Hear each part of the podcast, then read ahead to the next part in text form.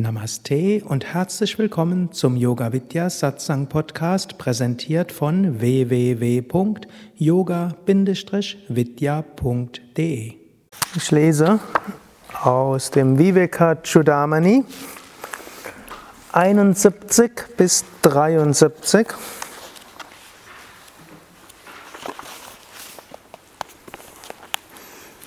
Der Lehrer spricht zum Schüler.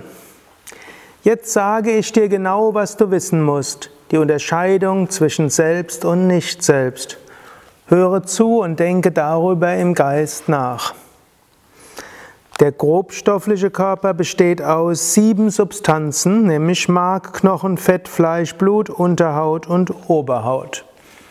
Das sind jetzt die sieben Bestandteile des physischen Körpers, wie sie in der Ayurveda, also der indischen traditionellen Medizin besprochen werden. Er hat Glieder und Teile wie Füße, Beine, Brust, Arme, Rücken und Kopf. Dieser Körper, gekennzeichnet durch das Bewusstsein von Ich und Mein, ist die Stätte der Verwirrung. Er wird von den Weisen grobstofflich genannt. Raum, Luft, Feuer, Wasser und Erde bilden die feinstofflichen Elemente. Also hier führt er so eine Weise ein, wie können wir uns lösen von der Identifikation des physischen Körpers, indem wir ihn irgendwo in Teile einteilen. Also physischer Körper, anstatt zu sagen, ah, ich habe so Schmerzen, kann man dann sagen, in irgendwo, kann man überlegen, wo ist das in einem der sieben Datus, Datus sind die Bestandteile des Körpers, da ist jetzt irgendwo etwas, was wehtut. Also zum Beispiel, angenommen hat Probleme im Rücken, dann dass der Rücken, wehtut, ist dann vielleicht irgendwo Fleisch als Datu vom Ayurveda. Fleisch sind ja Muskeln. Und dort ist eben am Rumpf und insbesondere der Rückenteil des Rumpfs, da gibt es irgendein Fleischdatu und da entstehen Schmerzen. Das ist was ganz anderes, als wenn man sagt, oh, ich habe so Schmerzen. Versteht ihr das? Hm? Und so können wir uns davon lösen. Und dann Elemente, Äther, Wasser, Feuer, Luft und Erde. Hm? Können wir auch nehmen. Natürlich, das ist jetzt auch eine alte Einteilung. Dann gibt es Erde, ist das, ist der Physik, das äh, Aggregatzustand fest. Dann gibt es Wasser, Aggregatzustand flüssig. Dann gibt es äh, Luftaggregatzustand, Gas und dann gibt es noch die Körpertemperatur, das ist eben Feuer. Und dann gibt es noch Äther und Akasha. Äther kann man auf zwei Weisen hm, interpretieren. Man kann sagen, es ist der Raum, der physische Körper nimmt halt einen Raum ein. Oder man kann sagen, das sind die feinstofflicheren Aspekte des physischen Körpers, die eben nicht wie Materie sind, also das ganze elektromagnetische Spektrum. Das ist dann Äther. Und dann können wir auch wieder so ein bisschen analysieren, woraus besteht denn jetzt die grobstoffliche, also das, der feste Aggregatzustand gut, das, was wir essen. Dann kann man auch überlegen, ab wann wird das, was wir essen, eigentlich zum physischen Körper. Und angenommen, jemand würde sich identifizieren, ich bin der Körper. Jetzt, physischer Körper besteht aus was? Bitte? Ja, hm? Erde, Wasser, Feuer, Luft und Äther. Aber wie kommt, woraus besteht er? Wie? Was wir essen. Und jetzt ist die Frage, ab wann wird die physische Materie zum Körper? Oder angenommen, jemand identifiziert sich mit dem physischen Körper, ab wann wird das, was ich esse, ich? Ja, angenommen, wir würden jetzt mal von der irrsinnigen Hypothese ausgehen, ich bin der physische Körper. Jetzt esse ich etwas. Ist in dem Moment, wo ich es auf die Gabel nehme, werde ich die Nahrung oder wird die Nahrung ich? Oder in dem Moment, wo ich den Mund nehme? Oder dann, wenn ich sie kaue? Dann, wenn sie als Speisebrei runterkommt? Ist das dann der physische Körper? Oder erst, wenn es ins Blut übergeht? Heißt das, dass dann in mir so viel Nicht-Ich drin ist? Und ab wann bin ich das nicht mehr? bin ich der Kot, der sich im Enddarm ansammelt und der Urin? Oder erst oder in den Nieren oder in der Leber? Leber baut ja auch alles um. Also angenommen, ich würde von der irrsinnigen Hypothese ausgehen, ich wäre der physische Körper. Ab wann bin die Nahrung ich und ab wann werde es nicht mehr ich? Jetzt angenommen, ich bin die Nahrung ab hier, dann entsteht ein mysteriöser Transformationsprozess. Durch den Kauen wird das, was ich esse, zum Ich. Und dann durch das mysteriöse Ausscheiden wird ein Teil von mir nicht mehr. Oder bleibt ein Teil von mir und ich bin an dem Klo.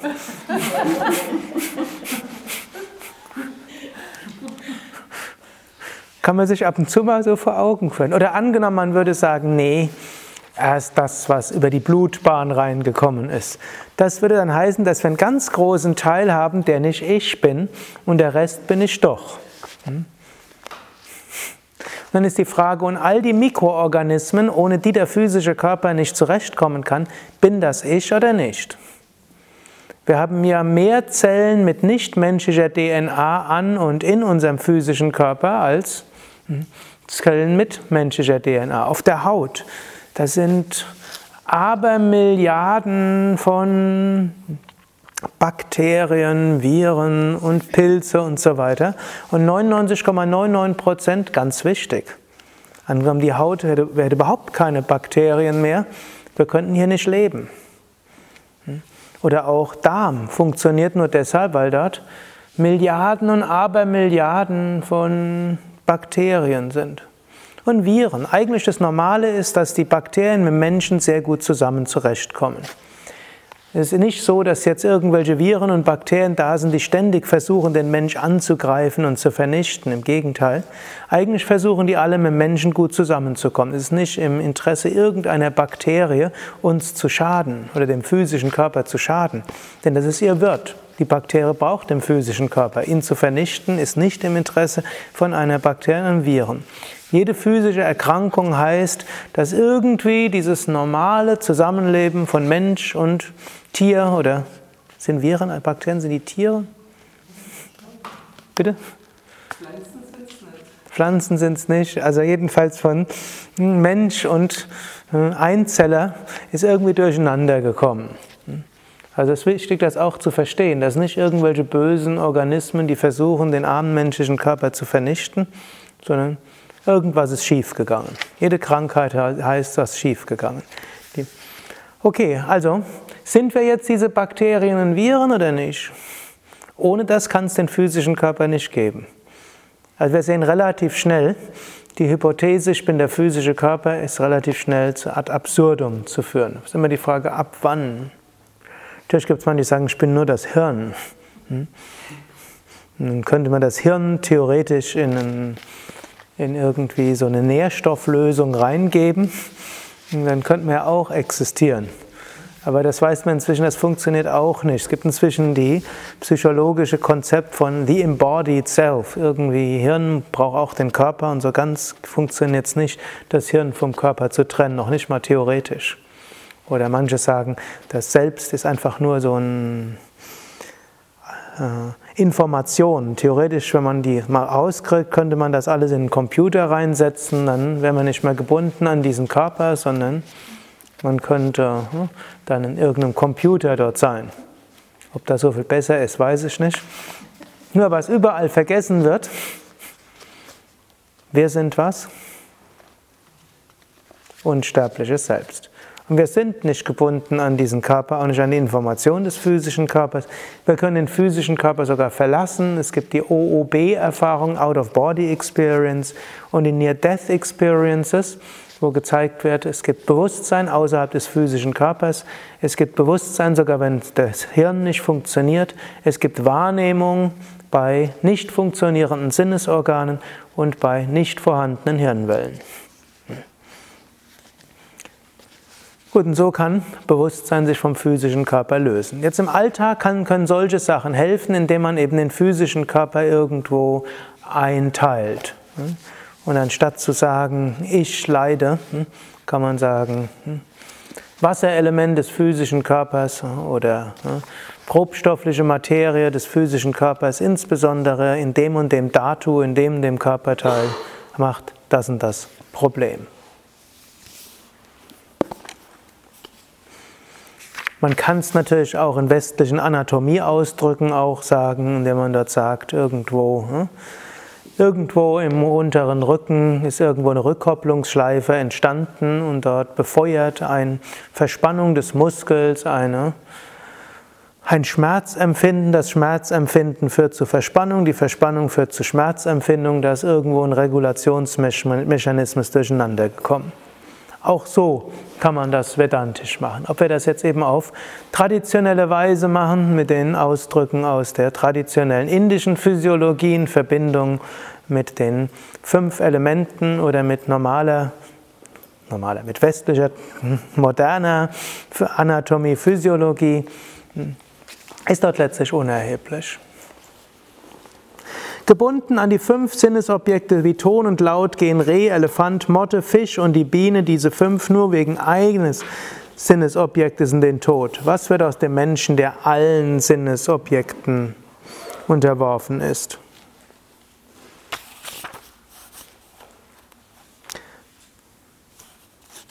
Gut, also hier sagt, spricht er jetzt auch was uns in dem Körper hält, ist auch die Verhaftung an die Sinnesobjekte.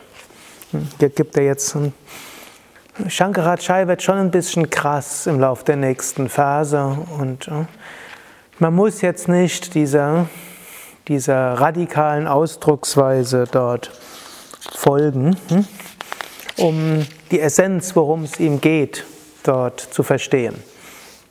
Also zu, kann dort eben sehen, das Reh.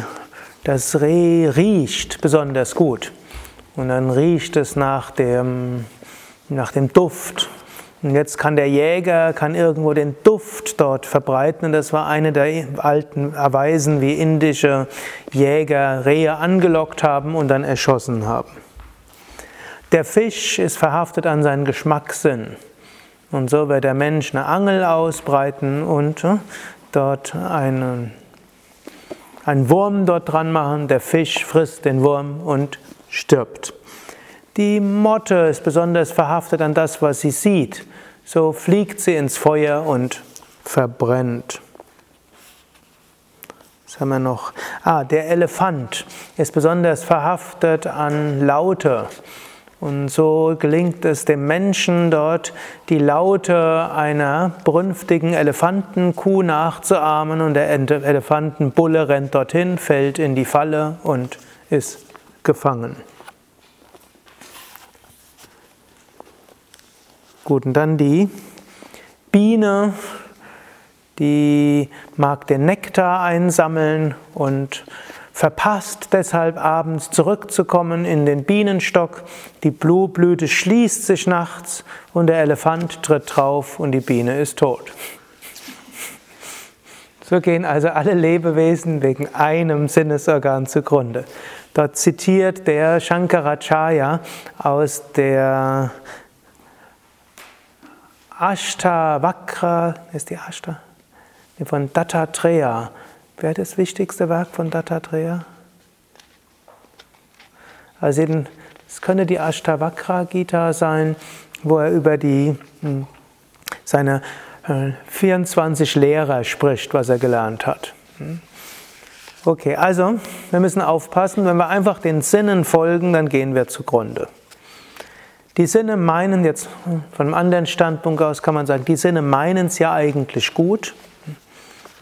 Und aber nicht wir sollten den Sinnen zum Opfer fallen, sondern wir sollten die Sinne so ähnlich nehmen wie irgendwelche, könnte man sagen, Lichter am Armaturenbrett, Anzeigen am Armaturenbrett. Angenommen, dort steht irgendwo am Auto-Armaturenbrett die, äh, das Benzin hm, kommt langsam zur Neige, was müssen wir machen? Irgendwann tanken. Aber das heißt nicht, wenn es rot aufleuchtet, dass wir jetzt gleich abfahren müssen, sondern wir können dann warten, hm, bis wir eine Tankstelle finden und vielleicht schon vorher hingehen. So ähnlich, angenommen, wir haben plötzlich Hunger auf irgendwas, dann heißt das vermutlich, wie ein Armaturenbrett, ja, wir müssen irgendwann mal was essen. Das heißt nicht, dass wir jetzt sofort essen müssen. Das heißt auch nicht, dass wir sofort das essen müssen, was jetzt sofort, was uns sofort in den Sinn kommt. Aber irgendwie ist schon gut, was zu essen, wenn man hungrig ist. Und so ist das mit allen Sinnen. Wenn wir einfach nur Sklave der Sinne werden, dann kommen wir in alle möglichen Probleme. Wenn die menschlichen äh, Sinne äh, können einen in so große Schwierigkeiten bringen. Okay, ich werde jetzt einige der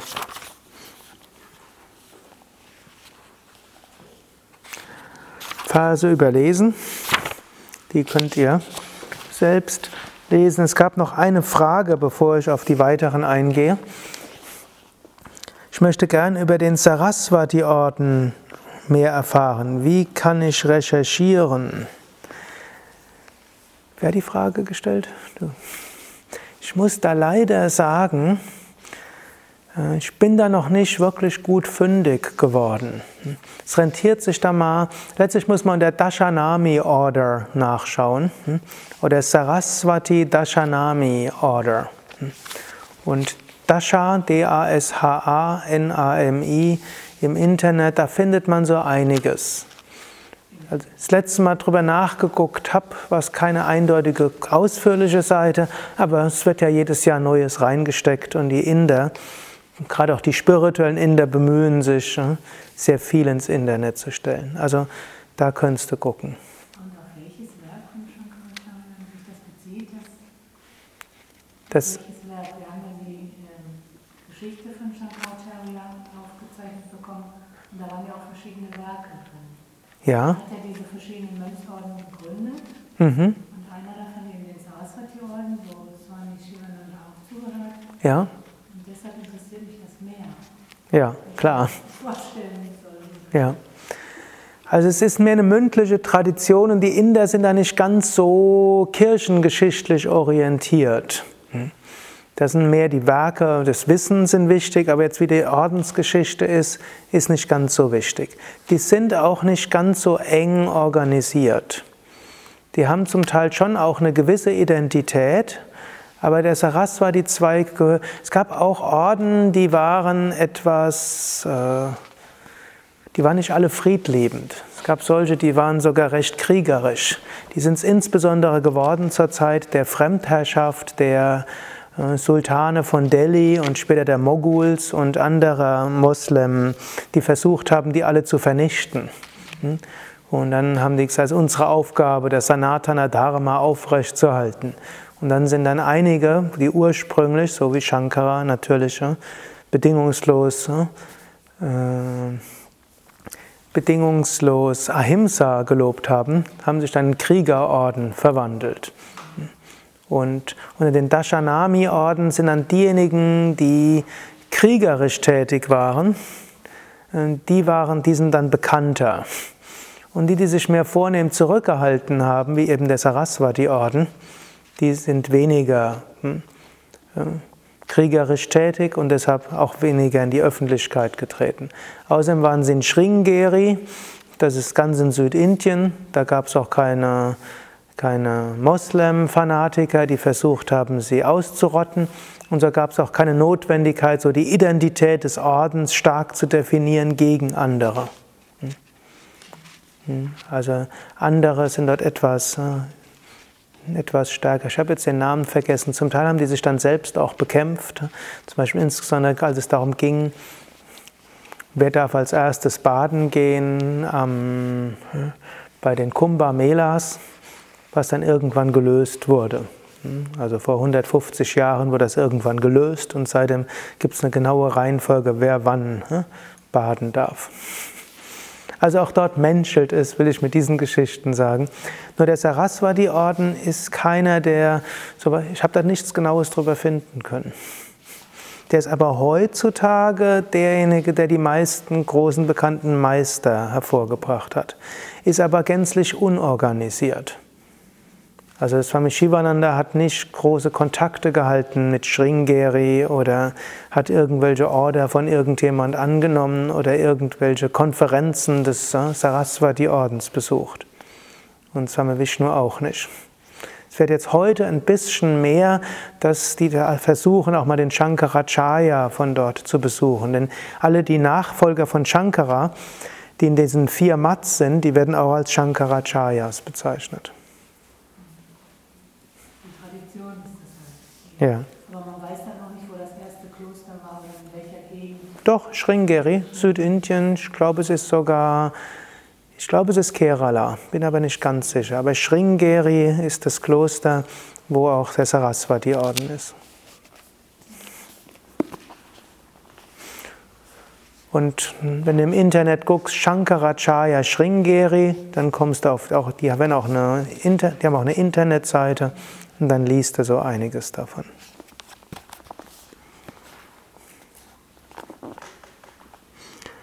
85.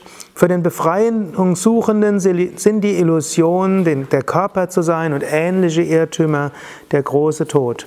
Wer diese Selbsttäuschung überwunden hat, ist reif für den Zustand höchster Glückseligkeit. Hier will er nochmal sagen, ja, es ist wichtig, das zu erkennen, ich bin nicht der Körper. Und jetzt sagt er auch, 86. Vers, Besiege den großen Tod in Gestalt der Vernarrtheit in Körper, Ehefrau, Ehemann, Kinder, Freunde und Verwandte.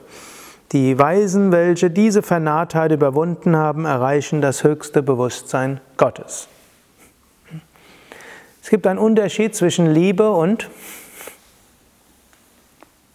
vernarrt sein. Also, wenn man dort sich identifiziert mit seinem Körper, identifiziert mit den anderen, dann führt das zu Vernarrtheit und zu alle Probleme.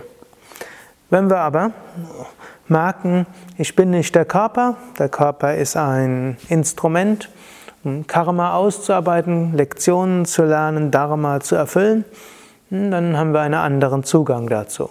Genauso wie ich bin nicht die Kleidung, aber Kleidung brauche ich auch. Ich bin nicht Fahrrad, ein Auto, brauche ich aber im Alltag auch. Ich bin nicht mein Haus, brauche ich im Alltag auch. Ich bin auch nicht das Zimmer hier bei Yoga Vidya für die Zeit der neuntägigen Weiterbildung, brauche ich aber trotzdem. Habe jetzt diesen Körper für diese Jahrzehnte, wo ich auf dieser Erde bin und mache dabei Erfahrungen. Und mit diesem Körper verbunden sind andere Seelen, die sich inkarniert haben und mit denen habe ich eine besondere Beziehung und dort gilt es auch, diese zu achten und wertzuschätzen. Und auch wenn Shankara zum Teil hier etwas radikal schreibt, da hatte auch liebevolle Beziehungen zu seinen Schülern, da hatte liebevolle Beziehungen, gab er im Gegenteil sein, sein Mitgefühl und sein Verständnis, es sind auch sprichwörtlich im Vichaya, Shankaracharya Vichaya, das ist die Lebensgeschichte von Shankaracharya. Das heißt, nicht sagen, aber wenn er als nächstes noch dazu sagt, dieser grobstoffliche Körper eine Anhäufung von Haut, Fleisch, Blut, Muskeln, Fett, Mark, Knochen und voll und von Kot und Urin ist widerlich. Ich muss zugeben, ich selbst würde es anders interpretieren und sehe nicht, dass das jetzt einer vedantischen Analyse hm, Schaden zufügen würde. Also eine Möglichkeit wäre, den physischen Körper als widerlich anzusehen und als Gefängnis und da wollen wir raus. Eine zweite Möglichkeit wäre, und ich muss zugeben, diese, dieser Interpretation neige ich sehr viel mehr zu, dieser physische Körper ist ein Wunderwerk der Schöpfung, unglaubliche Intelligenz ist da drin, was dort alles ist. Und es gilt ihn mit Freundlichkeit zu behandeln und äh, mit äh, Ehrerbietung und dabei erkennen, ich bin nicht der physische Körper. Ich kann auch einen Computer mit Ehrerbietung behandeln, ohne zu denken, ich bin der physische Körper. Ich kann auch ein Pferd mit liebevoll behandeln und drauf reiten. Ich hm?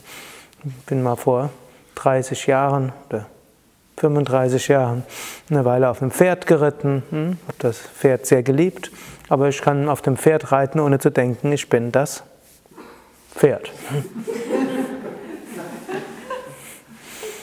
Obgleich es eine interessante Erfahrung ist, und das ist vielleicht die Schönheit des Reitens, die Einheitserfahrung von Mensch und Pferd. Aber es ist nicht die Einheit von den Körpern, sondern es ist die Einheit des ne, Verbundenheit auf der geistigen Ebene. Und so können wir auch sagen, es gibt diese Neti-Neti und die Iti-Iti-Weise. Neti-Neti ist, wir lösen uns von allem und finden alle menschlichen Beziehungen irgendwie ekelerregend. könnte man auch machen, denn irgendwo egoistisch sind sie alle und wenn es schwierig ist, äh, verlassen sein, alle verraten sein, allen verstehen tut einen letztlich doch keiner. Eine Möglichkeit. Die andere Möglichkeit wäre, iti iti zu erkennen. Das Selbst ist in allen Wesen und ich kann mich mit jedem Menschen verbinden, zu jedem Menschen eine tiefe Beziehung der Liebe aufbauen. Und in dem Moment, wo ich mich mit einem anderen verbinde, muss ich nur erkennen, es ist nicht der physische Körper und es ist noch nicht mal die, die Psyche allein, sondern selbst erfährt selbst im anderen. Und das wird dann auch eben zur bedingungslose Liebe, die eben nicht braucht, dass der physische Körper auf eine bestimmte Weise ausschaut und dass der andere auf eine bestimmte Weise redet und dass der andere auf eine bestimmte Weise reagiert, sondern selbst nimmt selbst wahr, was ein Widerspruch in sich ist. Aber wir können sagen, ein Gedanke verbindet sich mit dem anderen Gedanken, das Fühlen des einen verbindet sich mit dem Fühlen des anderen und deshalb erfährt das Selbst sich als Selbst hier und dort und das ist letztlich Liebe, die aufleuchtet. Damit sind wir an einem weiteren Kontext dort, nämlich wie viele Selbste gibt es überhaupt?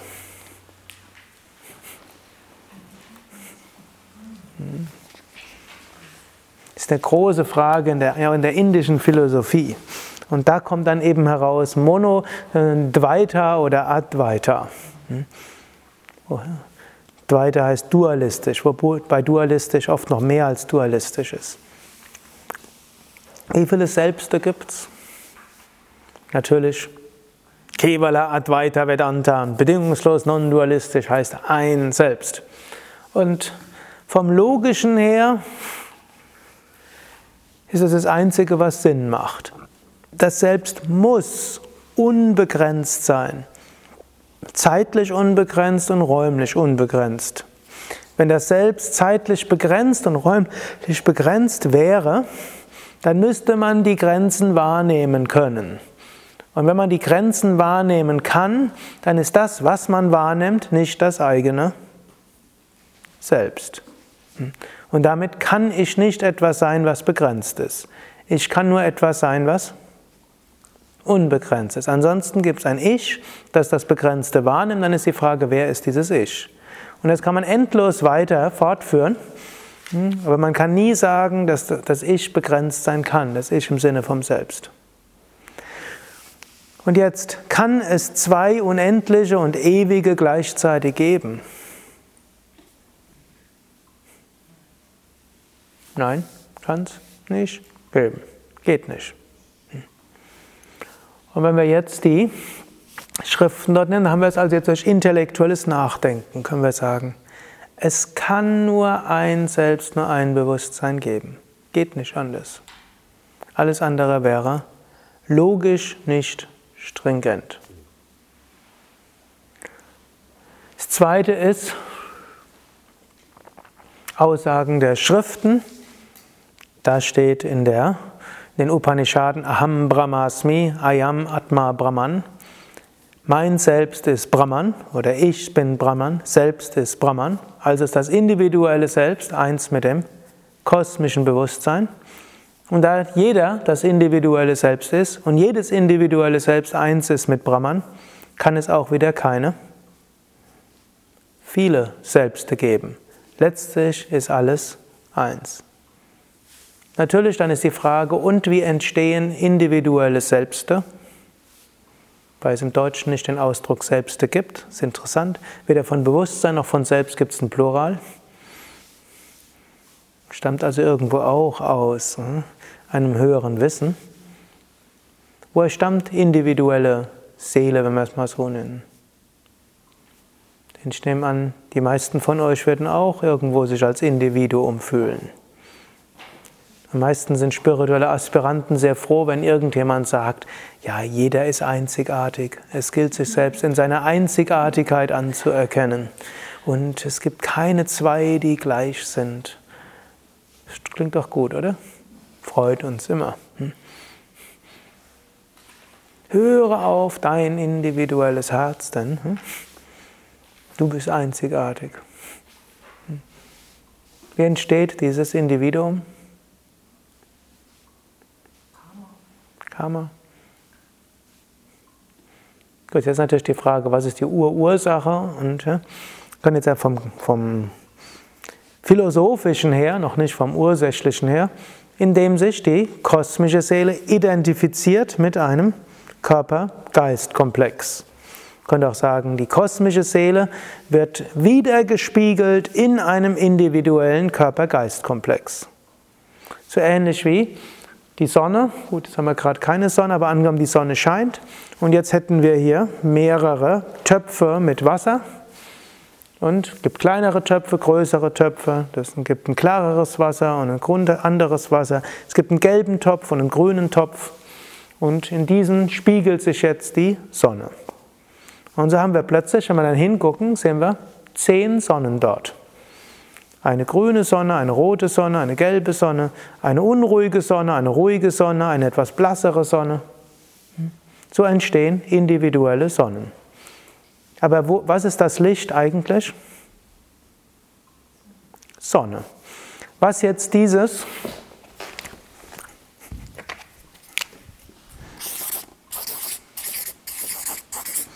Upadi macht, es begrenzt das, was die Sonne eigentlich ist.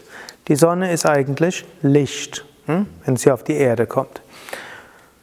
Und egal welcher Topf da ist, er reduziert immer die Menge an Licht. Wenn wir direkt in die Sonne gucken, ist immer heller als egal, womit wir die, das Sonnenlicht spiegeln. Gut, es können eine Ausnahme, wenn wir es bündeln, dann können wir es noch stärker machen. Aber jetzt gehen wir mal davon weg, sondern sagen einfach, egal wodurch das Sonnenlicht gespiegelt wird, es wird immer geschwächt. Aber die Sonne selbst, wie wird die beeinflusst dadurch, dass sie jetzt hm, gespiegelt wird in einem Topf? Sonne wird dadurch. Die Sonne selbst tut der Sonne gar nichts, wenn wir hier auf der Erde irgendwo einen Topf haben, wo jetzt die Sonne sich drin spiegelt. Es entstehen scheinbar individuelle Seelen, aber die Sonne selbst bleibt gleich.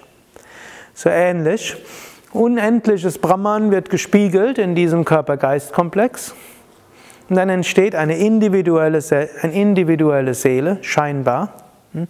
Kosmische Seele spiegelt sich in einem individuellen Körper-Geist-Komplex wieder. Also den kosmische Seele, ich bin individuelle Seele.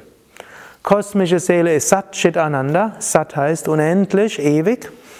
Spiegelt sich in einem endlichen und begrenzten Körper denkt also die gespiegelte Seele, ich bin endlich und begrenzt. Unendliche Freude spiegelt sich in einem begrenzten Körper-Geist-Komplex wieder. Also denken wir, wir haben begrenzte Freuden. Unendliches Bewusstsein spiegelt sich in einem begrenzten Körper-Geist-Komplex, also haben wir begrenzte Bewusstheit und begrenztes Wissen.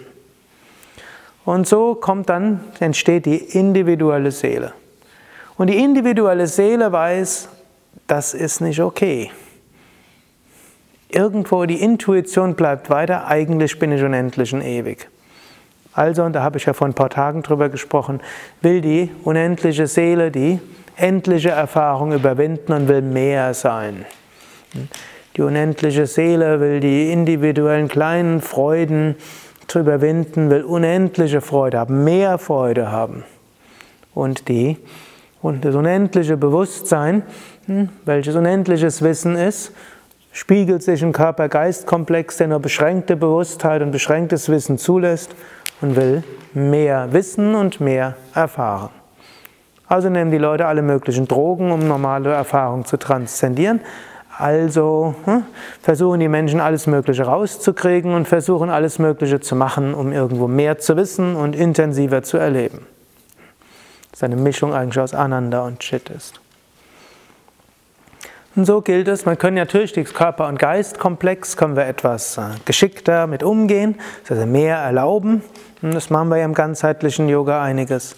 Wir dürfen nicht der Illusion unterliegen, wenn wir nur ausreichend gut mit unserem physischen Körper, unserer Psyche umgehen, dann sind wir zufrieden. Sind wir nicht. Körper und Geist haben ihre Grenzen. Was uns dauerhaft befriedigt, befriedigt ist zu erkennen, Satchidananda Svarupoham. Und da will uns Shankara immer wieder an allen möglichen Stellen aufmerksam machen. Identifiziere dich nicht, lerne die Identifikation zu überwinden.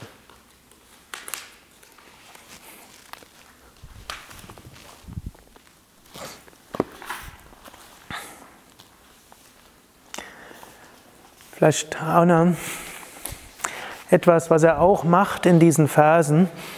Wir haben ja leider nicht sechs Monate Zeit, die das Vollzeitstudium bräuchte, um, den, um durch Vivekachudamani von einem Vers zum anderen durchzugehen.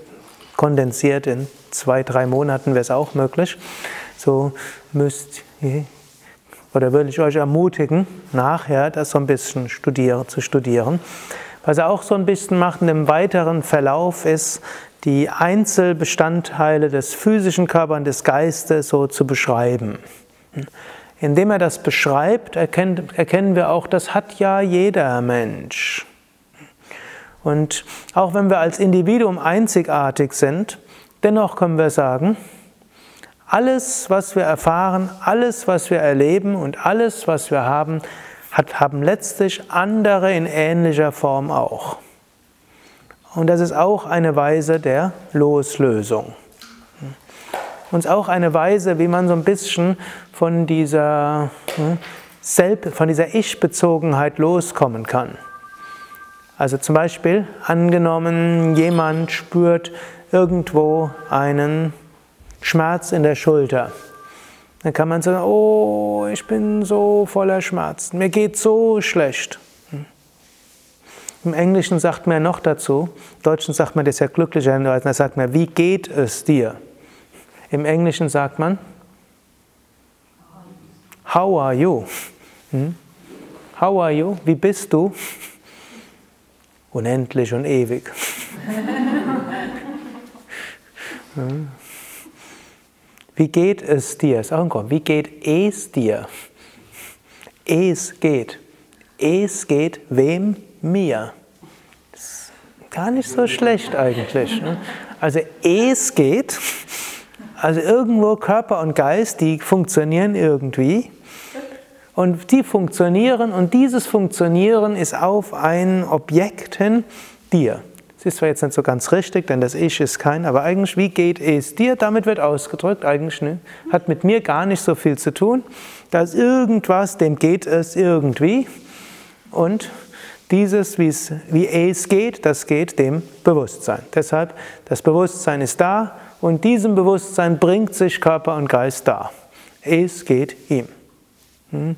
Also das nächste Mal, wenn wie geht es dir? Hm? Könnt ihr euch bewusst sein, welche hohe Intelligenz in dieser deutschen Ausdrucksweise heißt, wie geht's dir? Und hm, dann können wir eben auch wieder sagen, ja, da im physischen Körper hm, ist vielleicht irgendwo ein Schulterschmerz. Ist Schulterschmerz nur eine Erfahrung von mir? Antwort? Nein. Schmerzen sind allgemein menschliche Phänomen, eine allgemein menschliche Erfahrung. Schultern ist ein allgemein menschliches Phänomen und Erfahrung. Schultern und Schmerz zusammen ist auch eine Erfahrung, die so viele Menschen haben. Jetzt manifestiert sich die Schulterschmerzerfahrung in diesem Körper-Geist-Komplex. Natürlich nicht nur Körperkomplex, sondern ohne dass der Geist daran beteiligt ist, spüren wir überhaupt keine Schmerzen. Wer gerade tief schläft, dann mag der physische Körper gleiche Probleme haben, man merkt nichts. Also kann sagen, die allgemein menschliche Erfahrung von Schulterschmerz manifestiert sich in diesem Körper-Geist-Komplex und das kosmische Bewusstsein erfährt diese Erfahrung von Schulterschmerz hm, durch diesen Körper. Oder angenommen, hm, jemand erlebt Enttäuschung. Jemand, den er sehr geschätzt hat, hat irgendwo was Schlimmes gemacht. Kann man, oh, ich bin, mir geht so schlecht, ich bin so enttäuscht, ich bin verraten worden. Hm?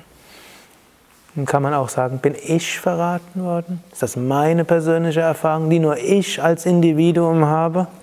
Antwort? Nein. Die allgemein menschliche Erfahrung des, der Enttäuschung hat sich manifestiert in diesem Körper Geistkomplex. Und diese allgemein menschliche Erfahrung des Enttäuschtseins hat sich manifestiert in diesem Körper-Geist-Komplex. Vermutlich, dass der Körper-Geist-Komplex Erfahrungen macht, die hoffentlich zu irgendwas gut sind. Aber nicht ich bin enttäuscht, nicht ich muss auf Rache sinnen, sondern oder muss ein Mauseloch finden, in dem ich mich verkrieche oder hm, will nie mehr mit auf irgendeinen Menschen zugehen oder nie mehr irgendwas für irgendjemanden tun, sondern hm, dieser Körper-Geist-Komplex braucht vielleicht etwas Zeit, um es zu verarbeiten. Und die gebe ich ihm vielleicht. Und vielleicht kann ich auch irgendwie schauen, wie dieser Körper-Geist-Komplex mit dieser Situation besser umgeht. Aber Satchitananda Rupaham. Gut, und damit habt ihr eine kleine Aufgabe noch. Hm? Sei es vor der Yogastunde, während der Yogastunde, nach der Yogastunde. Hm? So auch hier nochmal dieser Ansatz auch mal auszuprobieren. Hm? Erstmal auszuprobieren? Erfahrungen zu klassifizieren. Physischer Körper, Astralkörper, Kausalkörper oder grob oder äh, fest, flüssig, gasförmig. Nach Ayurveda-Terminologie, Sankhya-Terminologie oder westliche Physiologie-Terminologie oder Vedanta, hm, äh, Psychologie oder andere Psychologie, jedenfalls nicht ich, sondern irgendwas Körper-Geist. Und dann als nächstes sich bewusst machen, allgemein menschliche Erfahrung, nicht meine persönliche. Man kann zwar sagen, dieser Erfahrungsmix, den man gerade hat, der ist jetzt einmalig. Aber jeder einzelne Bestandteil von jedem Erfahrungsmix ist allgemein menschlich. Und das können wir öfter sehen und es bewusst machen. Und dann gelingt es typischerweise, sich mehr davon zu lösen, geschickter damit umzugehen und vor allen Dingen weniger darunter zu leiden und voranzuschreiten auf dem, was uns langfristig glücklich macht, die Erfahrung Satchidananda Svarupam, meine wahre Natur, Sein, Wissen und Glückseligkeit. Ariam Tatsat.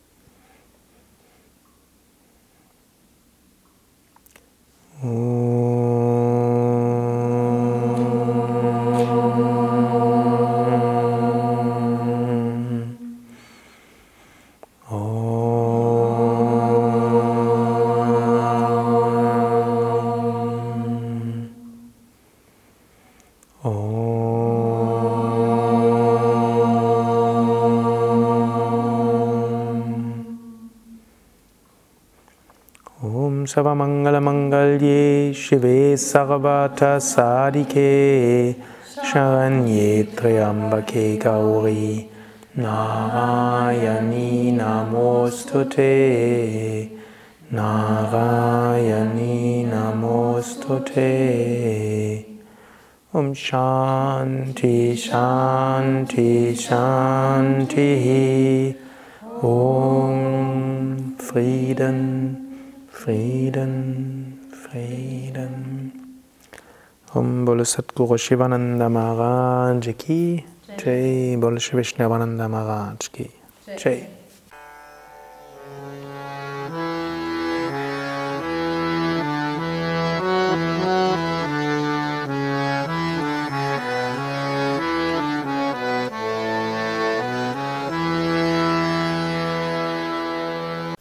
Das war die aktuelle Ausgabe des Yoga Vidya Satsang Podcasts.